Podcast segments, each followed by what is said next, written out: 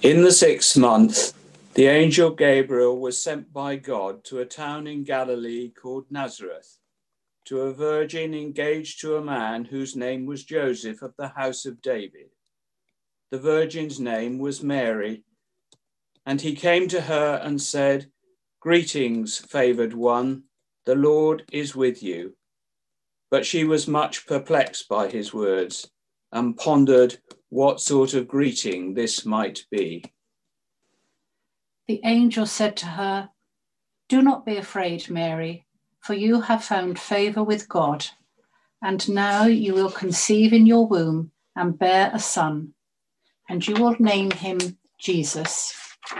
He will be great and will be called the Son of the Most High, and the Lord God will give him the throne of his ancestor David. He will reign over the house of Jacob forever, and of his kingdom there will be no end. Mary said to the angel, How can this be, since I am a virgin? The angel said to her, The Holy Spirit will come upon you and the power of the Most High will overshadow you. Therefore, the child to be born will be holy. He will be called the Son of God. And now your relative Elizabeth, in her old age, has conceived a son, and this is the sixth month for her who was said to be barren. For nothing will be impossible with God. Then Mary said, here am I, the servant of the Lord. Let it be with me according to your word. Then the angel departed from her. In those days, Mary set out and went with haste to a Judean town in the hill country, where she entered the house of Zachariah and greeted Elizabeth. When Elizabeth heard Mary's greeting, the child leapt in her womb, and Elizabeth was filled with the Holy Spirit and exclaimed with a loud cry, Blessed are you among women, and blessed is the fruit of your womb. And why has this happened to me, that the mother of my Lord comes to me? For as soon as I heard the sound of your greeting, the child in my womb leapt for joy.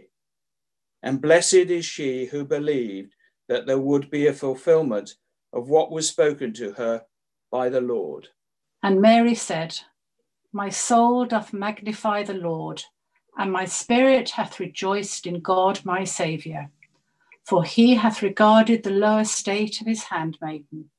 For, behold, from henceforth all generations shall call me blessed. For he that is mighty hath done to me great things, and holy is his name. And his mercy is on them that fear him from generation to generation. He has shown strength with his arm. He has scattered the proud in the imagination of their hearts. He hath put down the mighty from their seats and exalted them of low degree. He hath filled the hungry with good things, and the rich he hath sent empty away.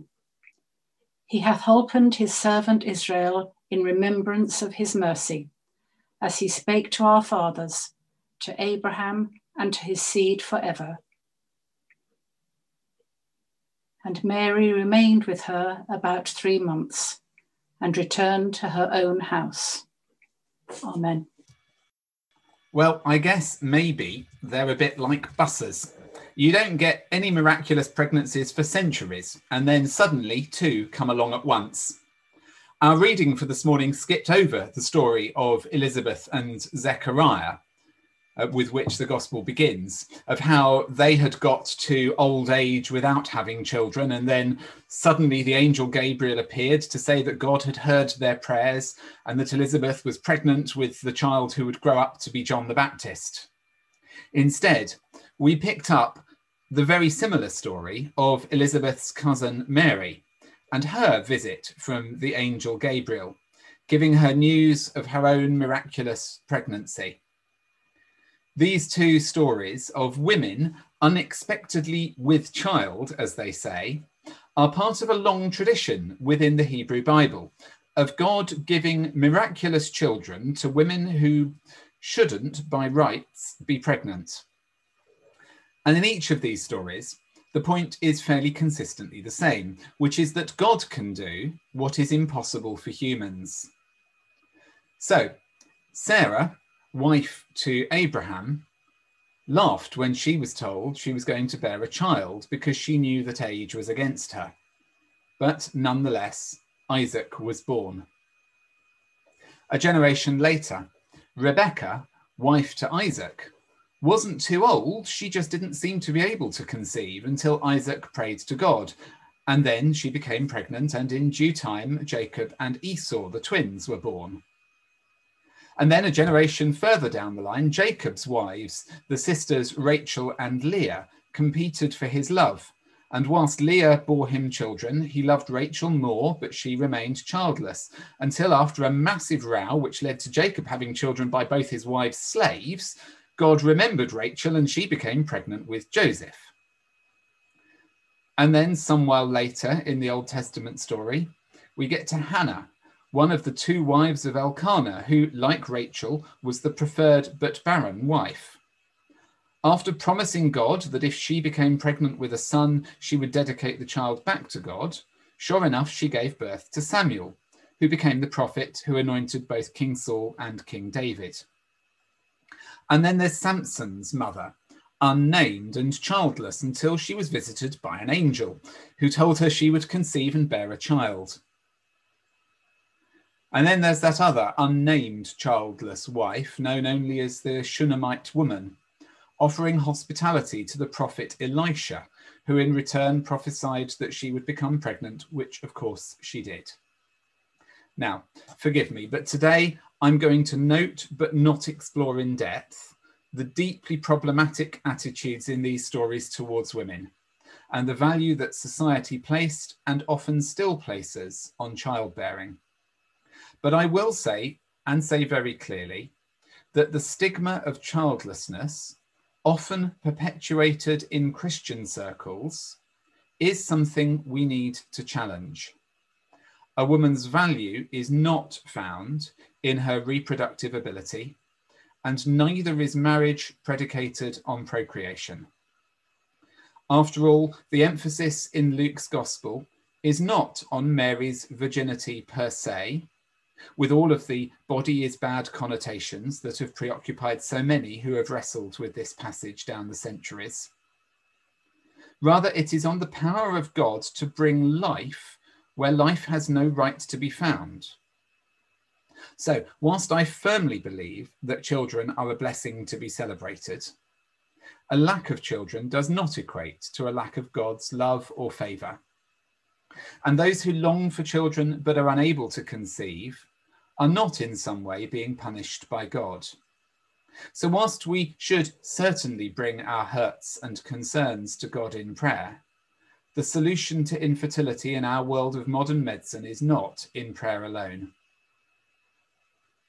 And also this morning, neither am I going to delve into the murky waters of whether these stories are historically accurate.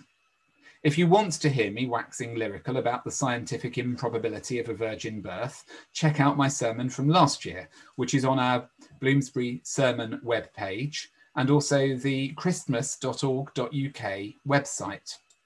And as an aside, I would just say to you if you're finding yourself with time on your hands over the next couple of weeks because of, well, you know, one thing and another, you could do a lot worse than go to christmas.org.uk and look at the little daily two minute videos that people have prepared, inspiring thoughts about Christmas, some of the beautiful poetry that's on there, some of the sermons that you can delve into, revisiting some of our Christmas sermons from years before if you want to think through the season that we're in in a bit more depth. Um, and also, I would just also want to say, do go and have a look at the Christmas from Scratch page. Uh, this is our friends over in Essex at Church from Scratch, who have done a decidedly EastEnders-ish Southend version of the Nativity story. It's absolutely brilliant. Um, do go and check that out. It's all on christmas.org.uk. Just delve around and find some goodies.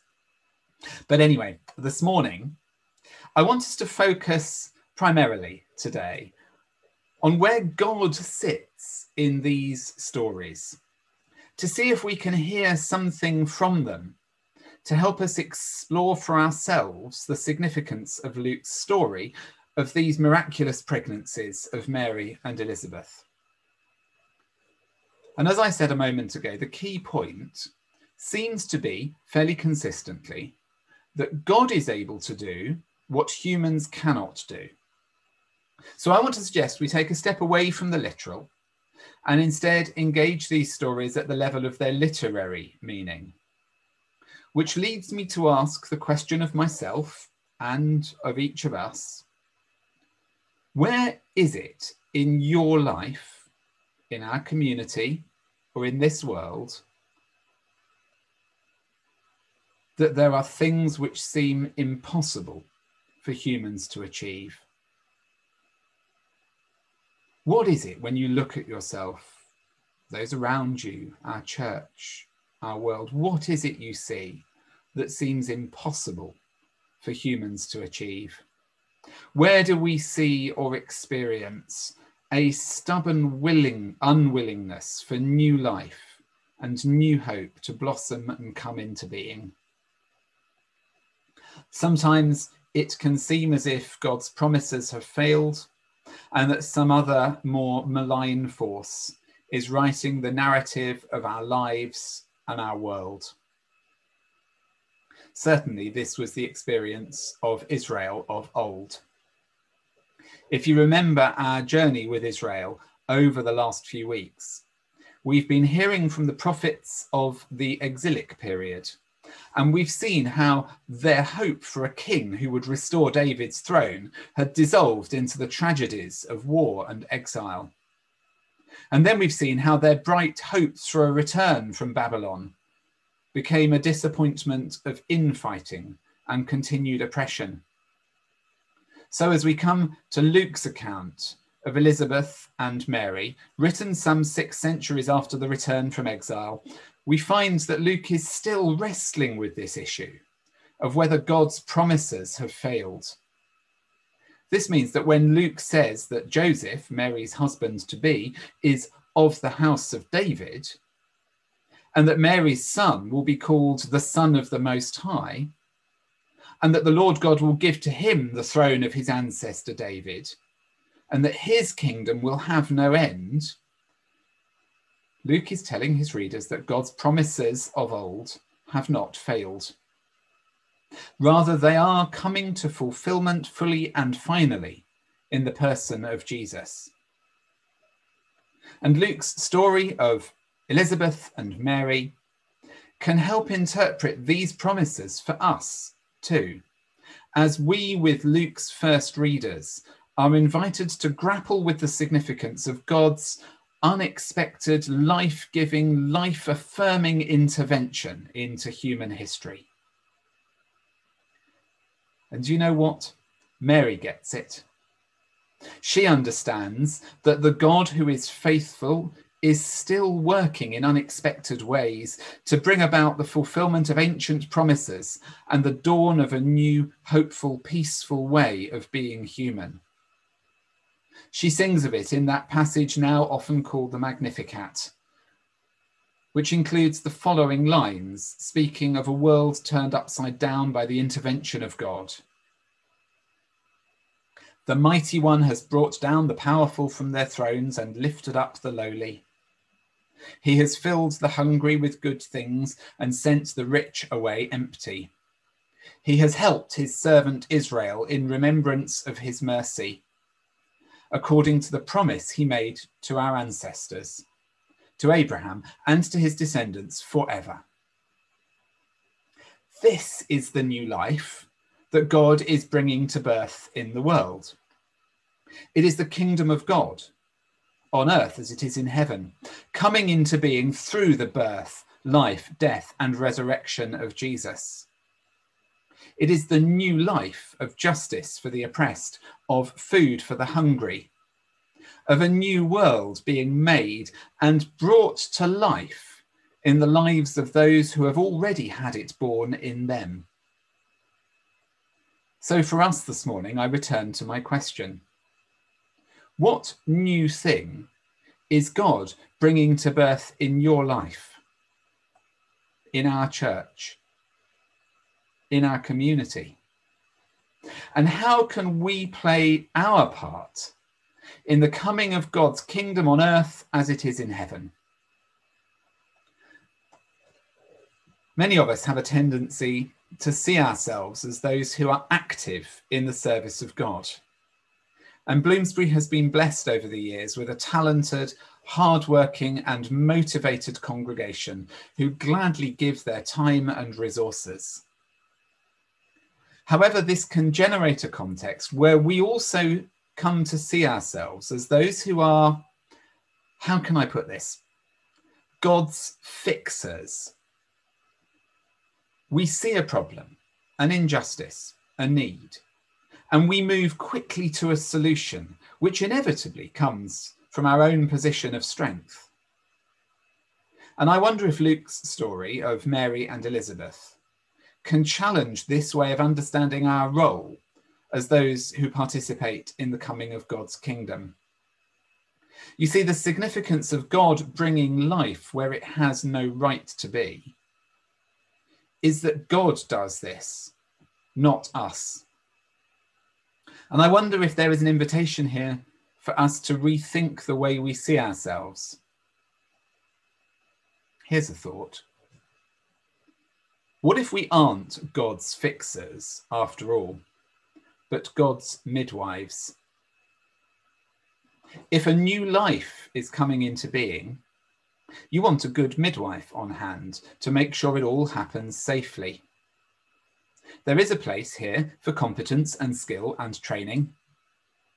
But it is always God who gives the gift of life. So as we consider ourselves, our lives, our community, and our world, and as we look at those places where life and hope have no right to be, we will, I am sure, see God at work bringing new life and new hope into being. This is the message of the Nativity. This is the good news of Jesus coming into our world. This is the story of Advent. And our role, maybe, is to be those whose calling is to ensure that new life doesn't die prematurely. Our calling, maybe, is to be the midwives who work and give all of our skill to ensure that the new life that God brings into being in the world comes to birth safely and is then carefully matured and nurtured. It's not all down to us. We don't have to fix everything. In fact, it's never really down to us at all. It always begins with God, through whom the impossible becomes the possible. Please join me in prayer.